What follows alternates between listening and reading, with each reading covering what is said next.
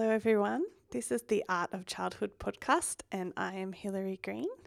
My aim with this podcast is to gather many different perspectives of what it is to be a child and to be an adult.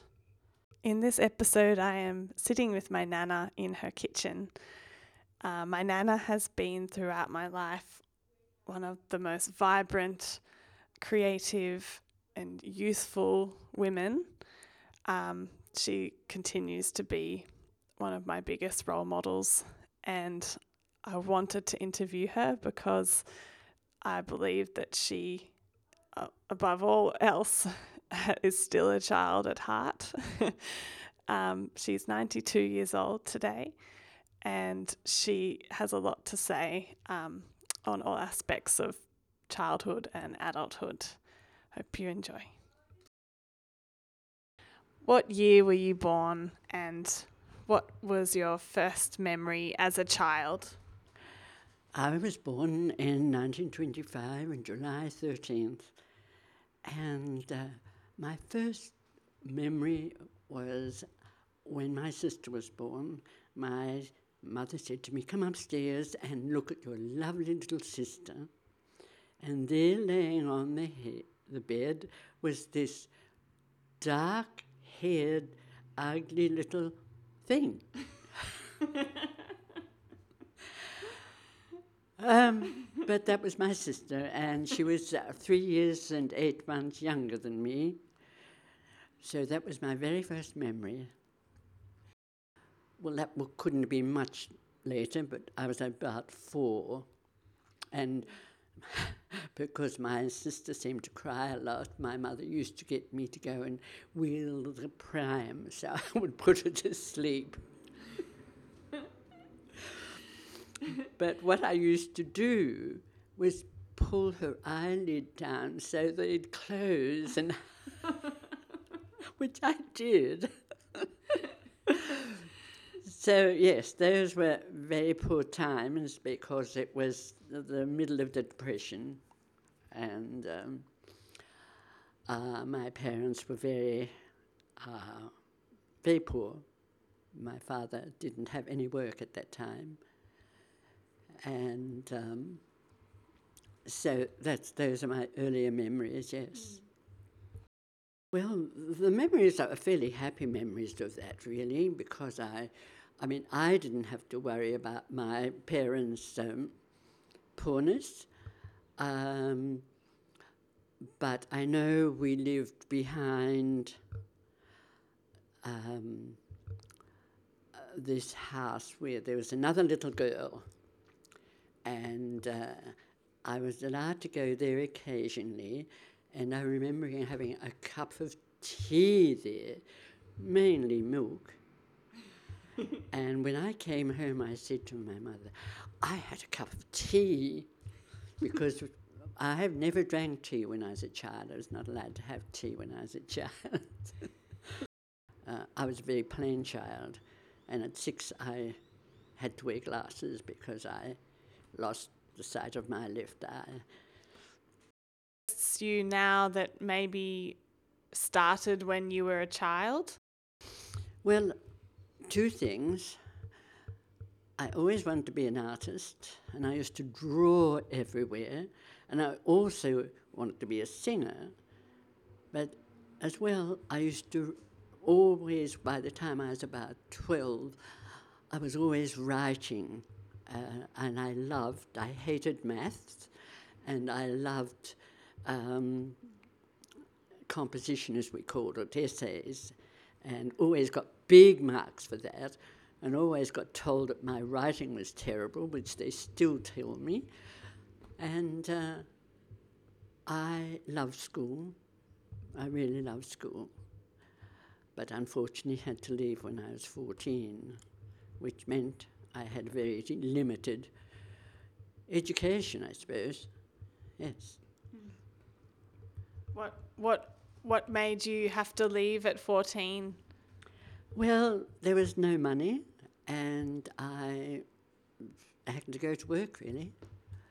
And um, uh, my parents were well, it was, things were still really bad, even in the sort of, uh, this is sort of coming up to wartime, Second World War, and things were very, uh, still very poor. We, we went to Hobart and lived for four years. My father got a job down there.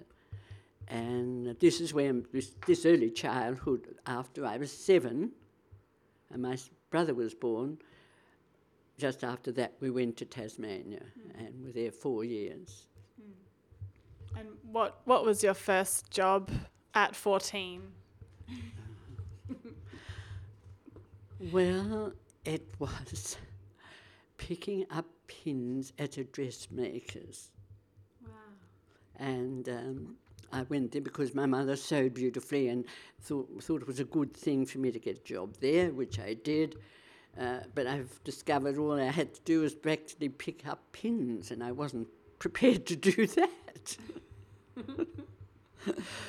but um, I came back to Melbourne actually and went back to school, but I didn't last very long because I, uh, well, they couldn't afford to just sort of pay for the things at school. So I, I, my first job was um, at a photographer's, and there I learned photographic colouring.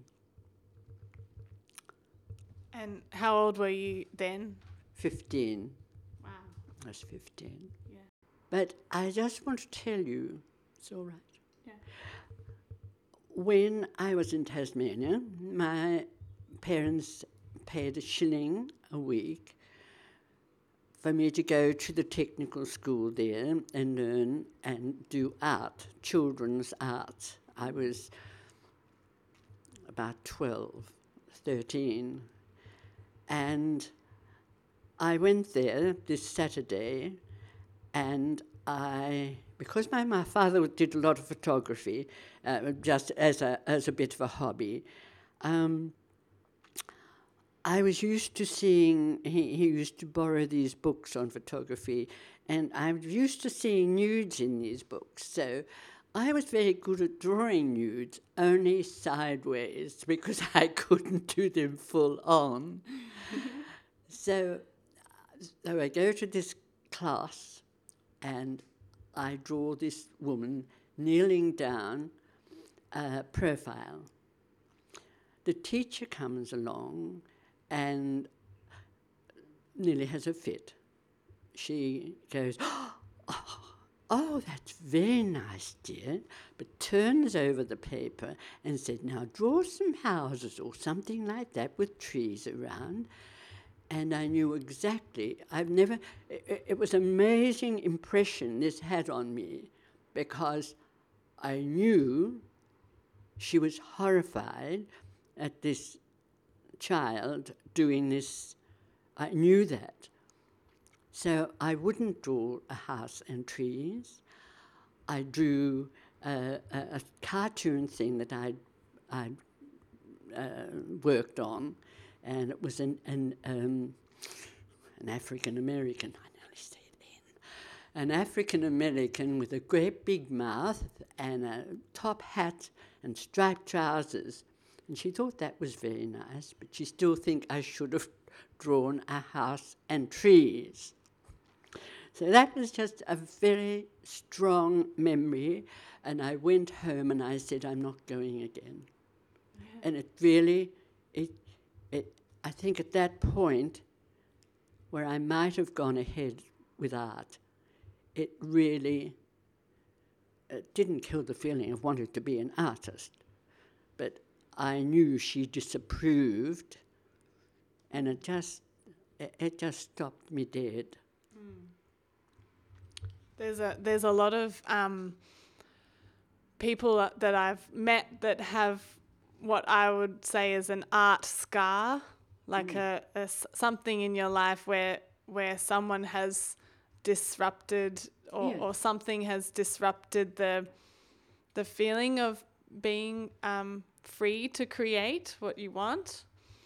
Um, I feel like Was there any other um, moments of like that's a disappointing creative moment, but was there any other um, creative moments in your childhood where you you, you were dramatic or where you were um, uh, you knew that you were you had a creative brain like well, not really. I don't think in my childhood I didn't have that. I mean, I sort of it just it just killed my not my love of art, but it just I knew the disapproval.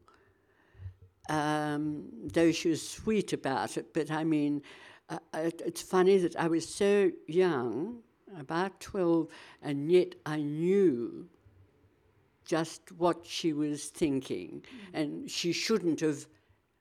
She shouldn't have let me know that. Mm although she probably thought I was too young to feel it. Mm.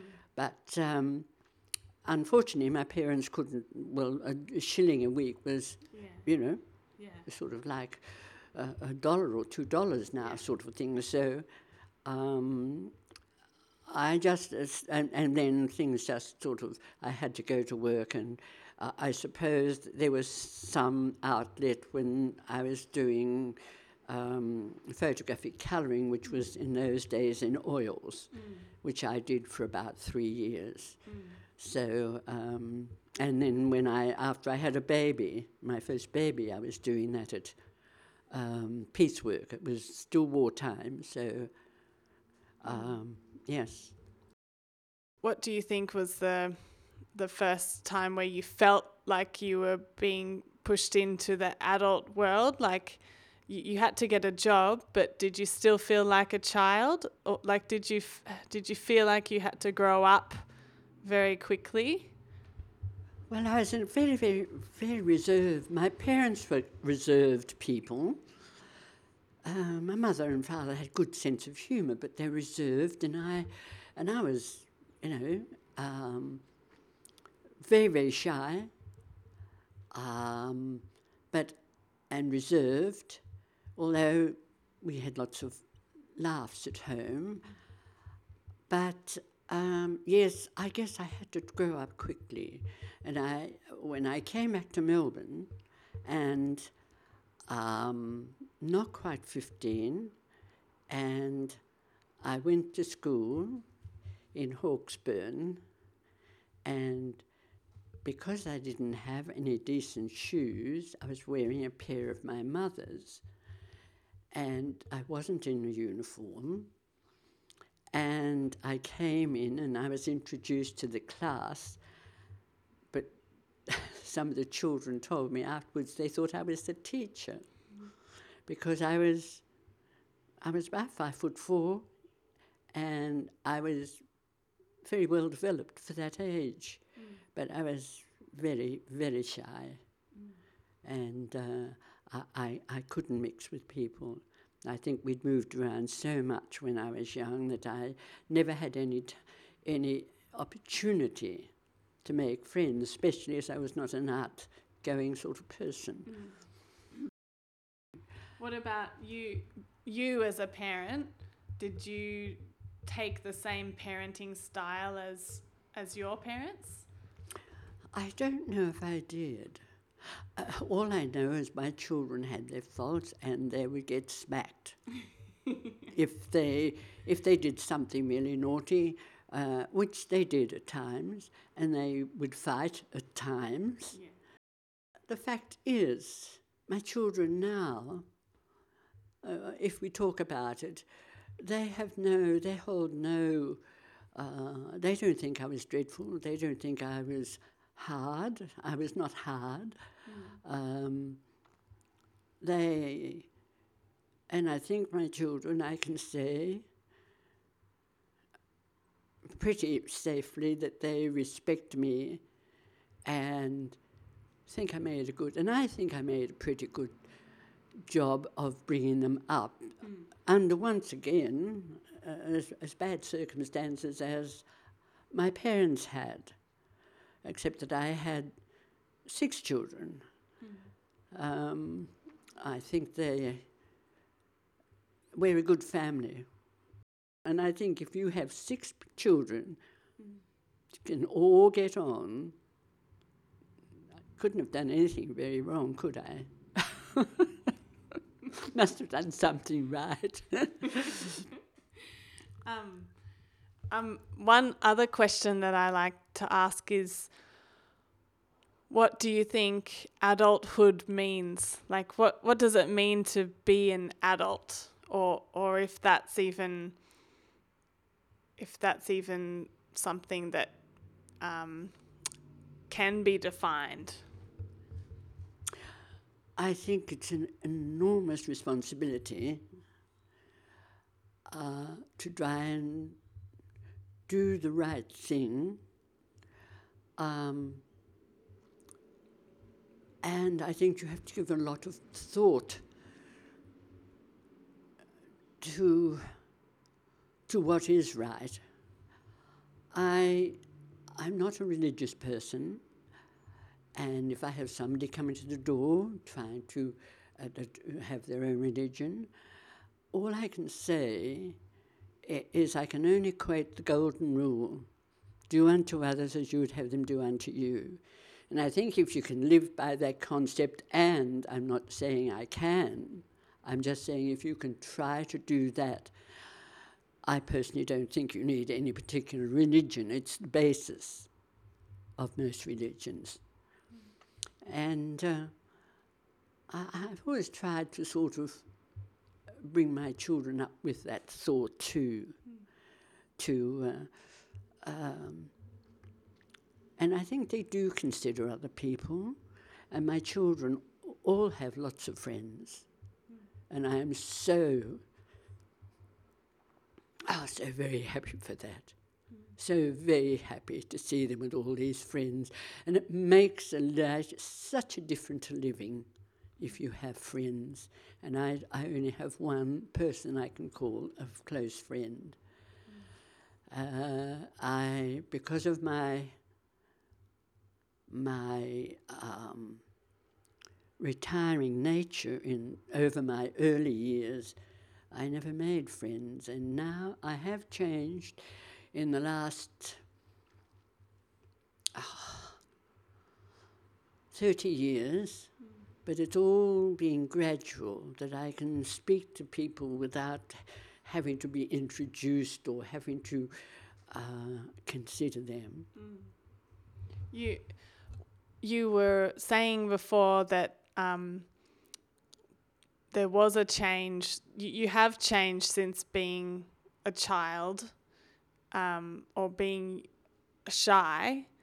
Um, but what what are some of the changes since you were very little that um, that have sort of made you come to this point? I, uh, I really don't know. It's just that I, well, I have, I don't have friends simply because I, I can't push myself into, and now I'm so old that I don't have the opportunity. Um, a great regret of mine, but I couldn't.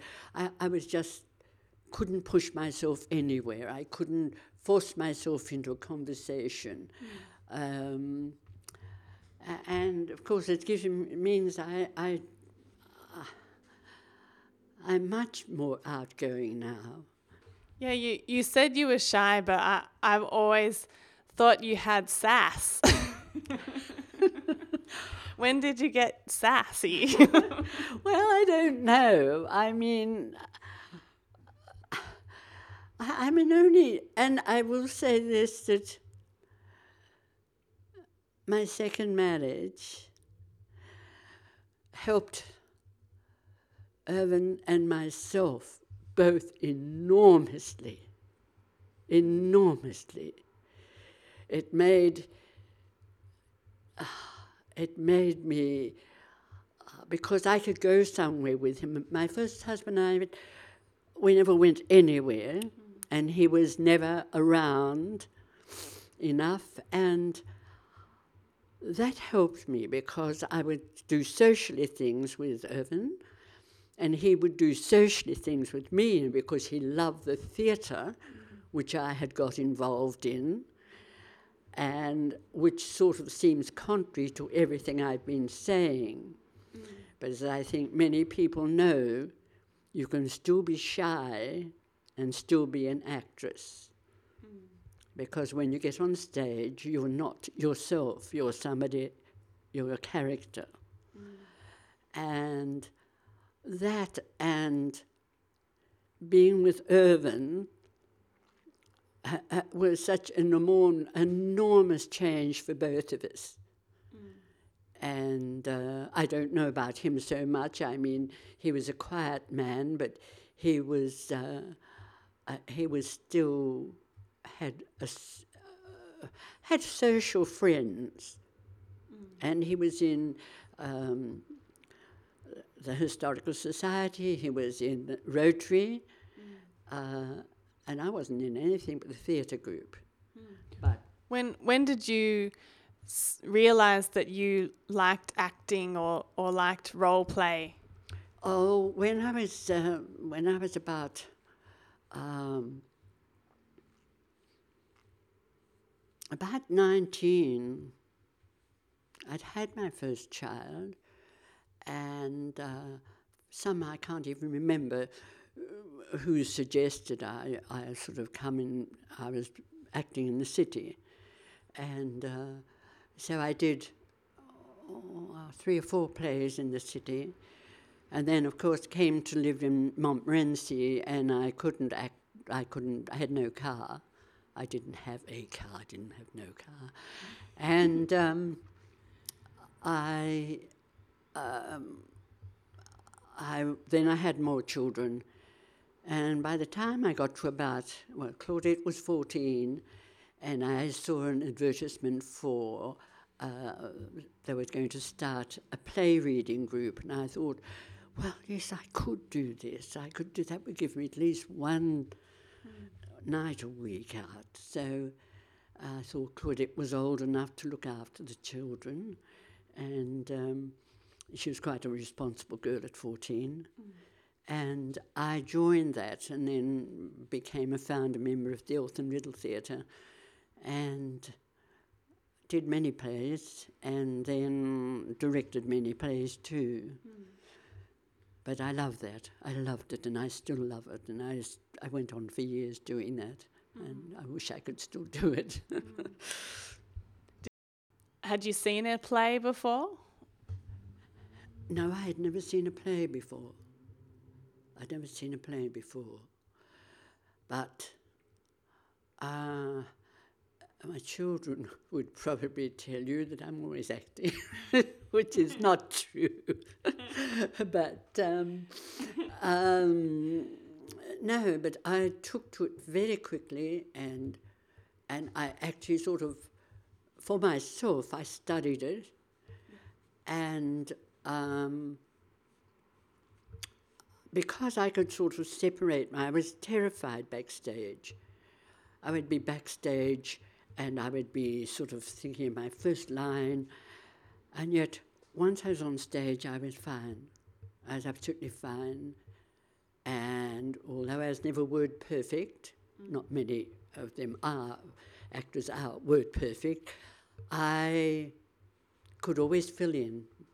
I could always ad lib, and I w- could always go back to where I was or where it should be. Uh, I could even fill in for others. It was just because it was part of the character. Do you do you feel grown up now? I just feel old, darling. but no, I don't. I don't feel. I, I sort of. I don't really feel old in one way, and I think, well, here I must be near the end of my life. but I mean, I just, I still, and I've got a little bit madder, as you know, since I've got older. But um, so you what how what is tell everyone what what is your age now? Um, what? what what is your age now? I am ninety-five now. Ninety-two now. Ninety-two. You're getting ahead of yourself. yes, yes, yes. So, so now that you're 92 years old, do you feel, um, in what way don't you feel grown up? also, oh, I, mu- I must have experience of, of things generally, but I really just don't feel. I, I'm very happy that I have expanded and uh, can connect with people now, even though it's too late in a way for me.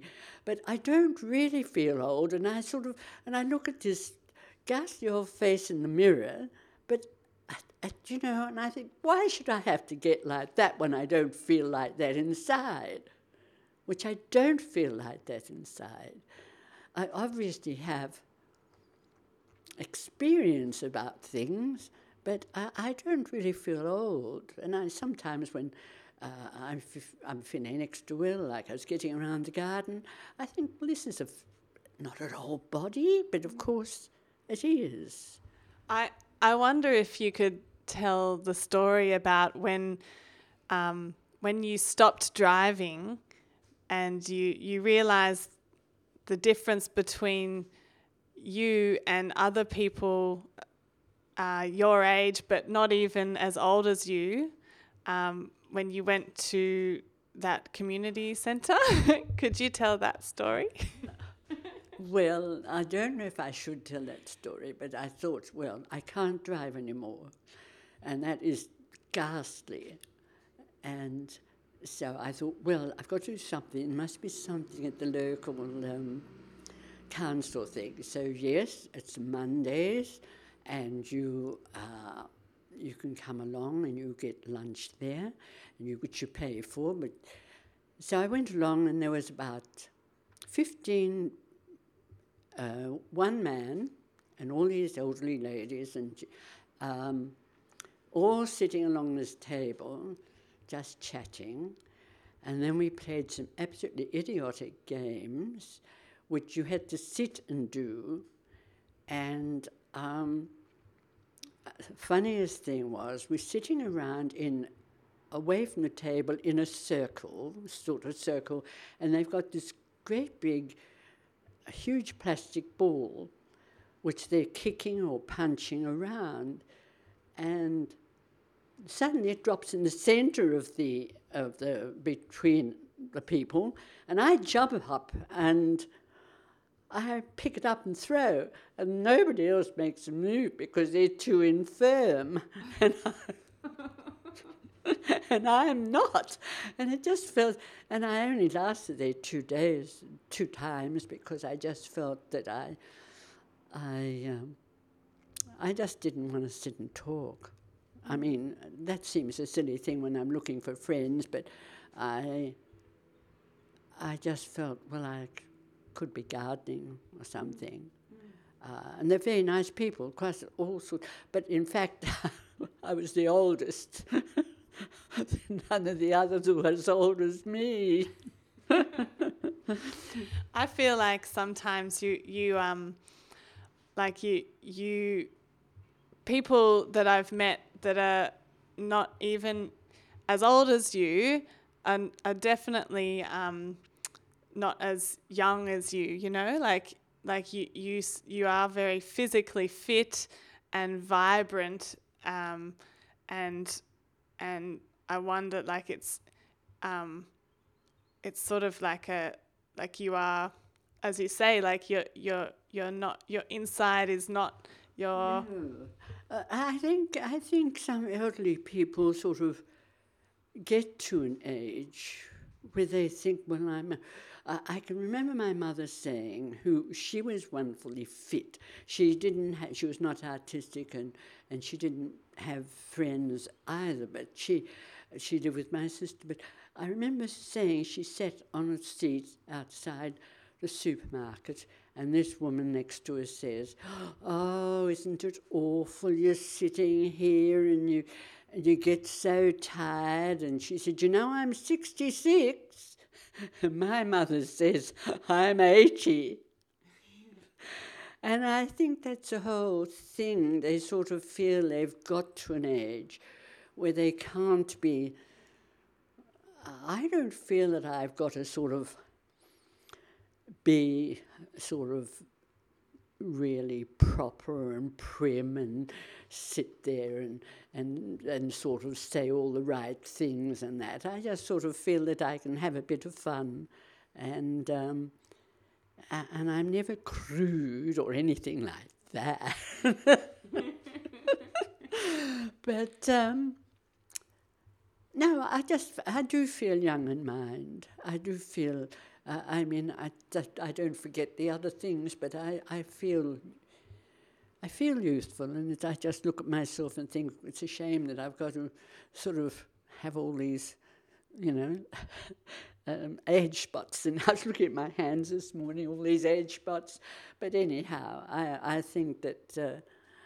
Uh, I just want to remain like this. I, I think I've come as far as I can, as far as friends and things are concerned, but I have a wonderful family.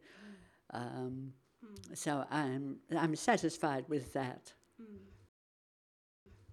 Do you, what do you, is there anything that, that you think um, makes you more youthful, like your, your frame of mind or or anything that you think maybe about about life? Well, I've tried to be unbiased, and that's very difficult to do. Um, I mean, you can criticize and that, but I've tried to be unbiased, and I've tried not to. Uh, not to think of young people as dreadful, which I mean, there are some dreadful young people, but I don't even half the time blame them because I see mothers these days who sort of really don't seem to have any control over their children. And my children, they, they, they don't resent me for when I gave them a, um, a smacking or, or anything like that because it, you, have got to do it with love and you've got to do it with, with, with um, common sense. I mean, if a child does something wrong, they've got to know that. Um, so, yes, I, I just think that that sort of keeps me young, trying to uh, see the other side mm. and know, you know, uh, I mean, Tori came in and she's, when she went overseas, she had the back of her hair shaved up there. Well, do anything so ridiculous? but okay, I mean, she's young. Um, so I, I think I'm. I think I've tried to be tolerant. I think that's that's perhaps. A, do you think that's a better expression? Yes, I think I've tried to be tolerant. So if you can be try, at least try to be tolerant, it keeps you young and you realize, well, you know, mm. they're young. And uh, I think that's what keeps me young. Mm. Young in mind, anyhow, yeah. Mm. Like the time Grant came, uh, came home, and then suddenly the kitchen window breaks and a half a brick comes in. And I go out and I said, Grant, what are you doing? And he's about nine. And he said, Oh, I was trying to throw it over the roof. half a brick, a boy nine. I mean, so I mean, and I went mad at him and I said, that's ridiculous. You shouldn't be throwing things like that. But he thought it would go over the roof. so, I mean, all right, I didn't beat him or anything for that because he did. He, he didn't know that he didn't have the power to throw it over the roof. He got as big a surprise as me, the rock coming through the window, brick, the brick, half a brick. So I think this is where you've got to temper your judgment. I think that's what I'm saying. You've got to understand that. Um, Sounds like um, understanding someone else's perspective. yes, yes, exactly their perspective. I mean, he, he just, uh, uh, he was amazed that it hadn't got over the roof. So, yes, it's, um, I, I've just, I think I've just tried to be, I do, in, I do in life, generally with my children, and I won't say things that I would like to say um, because it's their life and uh, they ask my opinion. Yes, I'll give it. But um, I, I, I, I, I think you've got to be fair. You've got to weigh it up. Would you like it? No, you wouldn't like it. Or would you like it? Oh, I wish you told me that. Or something like that. So it's, it's just, um, it's very hard to get that perspective and that balance. It's not easy, but I've, I've tried to do it. And I've certainly no amazing, um, you know, I haven't made um, amazing judgments, but I think what can stand in judgment is the fact that I've got six terrific kids.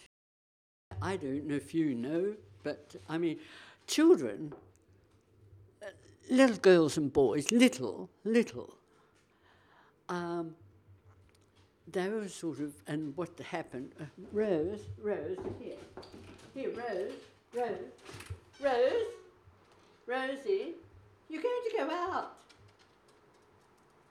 Um, they sort of, uh, uh,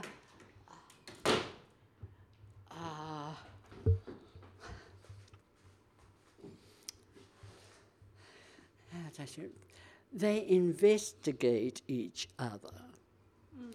And sometimes, now on a very wet day, perhaps, uh, I might have might have had the little boy next door over, or a, a couple of girls, or whatever.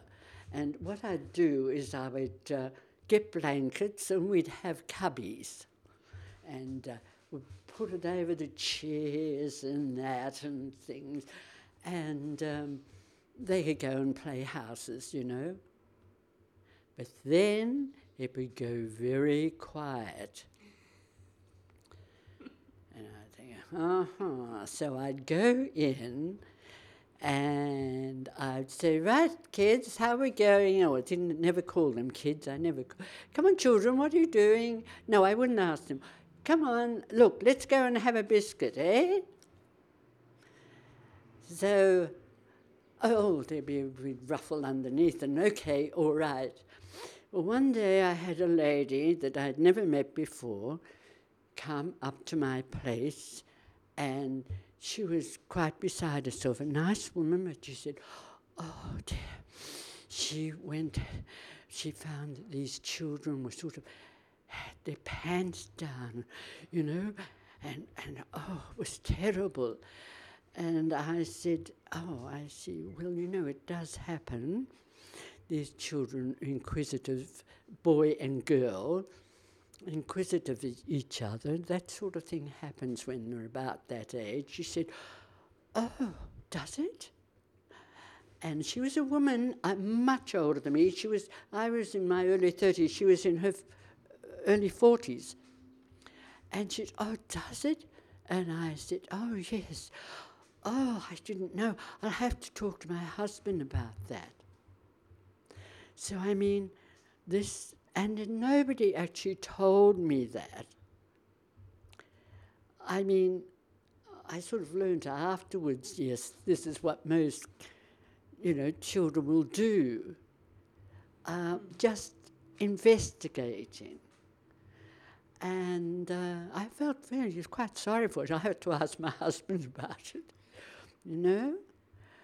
So it's just, and yet I was quite young. I, I feel, you know, that I did understand this. Mm-hmm. I didn't let it go on. As soon as I heard it quiet, I sort of, but I didn't say anything to them, mm. to the children. I mean, once you draw their attention to it, mm. it, it, it, it makes it bad.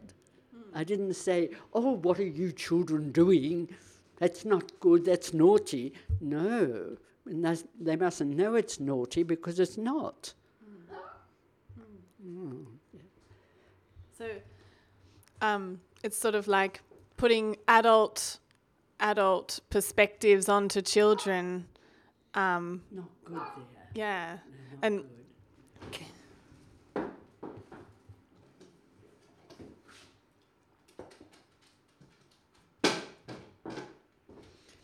If you could retell that story about your grandmother and how your grandmother was to towards children? To children. Well, one time uh, it was Christmas Day, and my mother and father uh, were at my place, and my grandmother, and I, my daughters were about um, about seven and nine, and they had this. They used to think it was a fun thing. They'd run through the the kitchen into the hall and do a headstand with their feet against the wall, no shoes on. and um, this Christmas Day, my grandmother said, Oh, you girls, stop doing that. That's not nice. You're showing yourself off. And I said, My father, who was a fairly mild sort of man, but he said, Don't be such a dirty old woman. The children are innocent. Children don't draw their attention to that sort of thing. And my grandmother was very taken back, but I quite agreed with him because, I mean, they didn't think anything of it, I didn't think anything of, of it. So it was a perfectly innocent, innocent thing, an innocent thing that children do. Let them be children while they can be children. They don't have to be stupid and, and sort of uh, pampered. It's just that it's not it's not appropriate for the child of three to have earrings. Do you think it's not appropriate because um,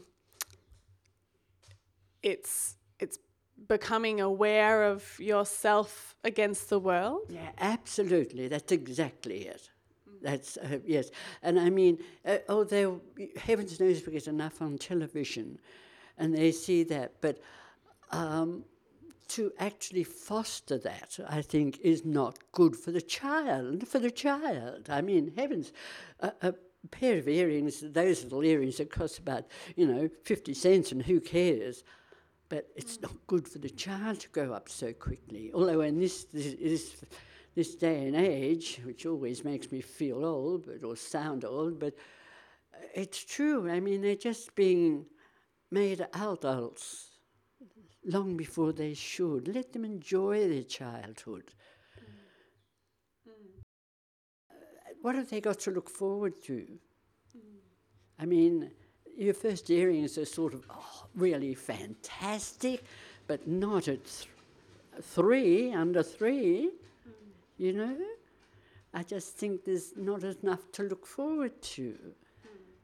Uh, and anyhow, I mean, I mean, I'm probably just. Uh, this makes me sound old, but I don't care. I just feel that uh, let them have a childhood, mm. and do all try and do all the right things for a child. So, um, I guess to end to end the interview. Do you have any words to, words of wisdom no, about? Darling, I do not have any words of wisdom. I can only only speak of my own uh, experience. I love children, and I try to put myself, keep my mind young enough to understand how they're feeling I think that's it. I mean, children have feelings, uh, and which of course change as the years go on. But yes, I, I, I just try to keep my mind young in relation to children. I guess because we've we've all been children and we all are human. Yes, and also, well, look, heavens knows I've made enough mistakes in my life. Uh, I don't think they're earth shattering mistakes, but then I don't think I've done any other earth shattering things either. uh, I'm just perhaps an average, uh, average woman. I've had my big downs and and uh, some of the big ups, like marrying your grandfather. um, but um, no, unfortunately, I wish I was a wiser person. But I have tried to tried to sort of balance balance things out, both for my children and for myself. I have a memory of um, of you as a child. I think I remember you had this these beautiful, really big, broad, multicolored glasses, and and you match them with your um, like multicolored jewelry or, or, or something. But I, I I remember you being the most colorful person in my in my whole experience of people. and I think you, you had a really big impact on me and my sense of fashion and and zest and colour. Yeah. yeah. Well, I just sort of I, never had you know. Uh, I had one necklace, one dingle dangle thing, sort of many years, and many, many years ago, that my first husband bought me. The only thing, bit of jewellery. He didn't buy me any an engagement ring, so he bought me this. But um, I have liked, always liked bright colours. I love black too. I love grey, but I, I've always been really keen on red. Mm. And um, uh, so, I, yes, I, I, I, I don't think that one should just go into dull colours because you're getting old and they're suitable. Mm. Uh, I once went to to the Cancer Institute. They sent me a thing asking me if I had come in, and you go in for tests and things, and they asked you all sorts of questions.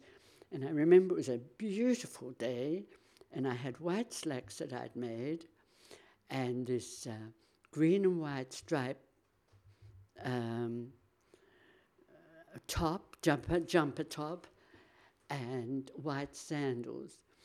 And I went into this place, and they're nearly, they're all middle aged to elderly people. And there was no one brightly. Uh, everybody was either in black or greys or greyish florals. Mm-hmm. And I thought, and I at that time I must have been in my oh, early 80s or late 70s, and I thought, how dreary. Why do you have to dress like that? Because you're getting older. you know, and I'm still the same, aren't I? Yeah. listening to the Art of Childhood podcast, and I hope you enjoy listening to my wonderful Nana. Um, if you yourself would like to be interviewed or you know anyone, please message me through the Instagram, and um, I look forward to discussing more on this topic with many different people. Thank you.